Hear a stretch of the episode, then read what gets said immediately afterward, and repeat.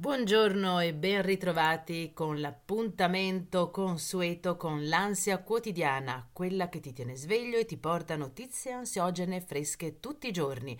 E allora pronto a tremare ancora un po' per questa nuova ansia? Prendi carta e penna e segna se ti piace di più il nome imperatrice romana o il nome Etruria Superba.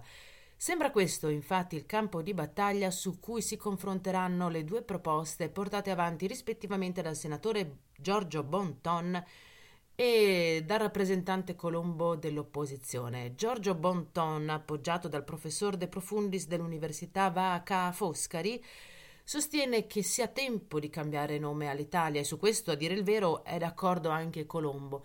Il problema è quale sarà il nuovo nome. A suon di penne nel referendum ci contenderemo la scelta giusta. De Profundis sostiene che l'Italia si debba riprendere il suo posto nella storia, usurpato dagli Stati Uniti, che peraltro, sostiene De Profundis, furono scoperti da un discendente romano.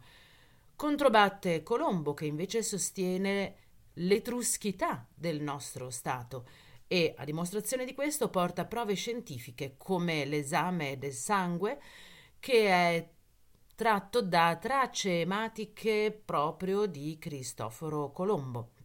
E dice che anche il Circo Massimo è etrusco e intanto Colombo sta raccogliendo firme sperando di battere sul campo Giorgio Bontone.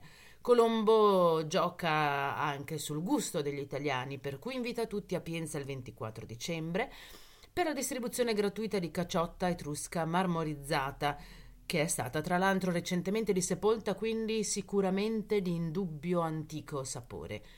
Non mancate quindi all'appuntamento di vostro gradimento, seguite Giorgio Bonton se preferite Imperatrice Romana come nome all'Italia, oppure seguite Giorgio Colombo se il vostro voto andrà ad Etruria Superba.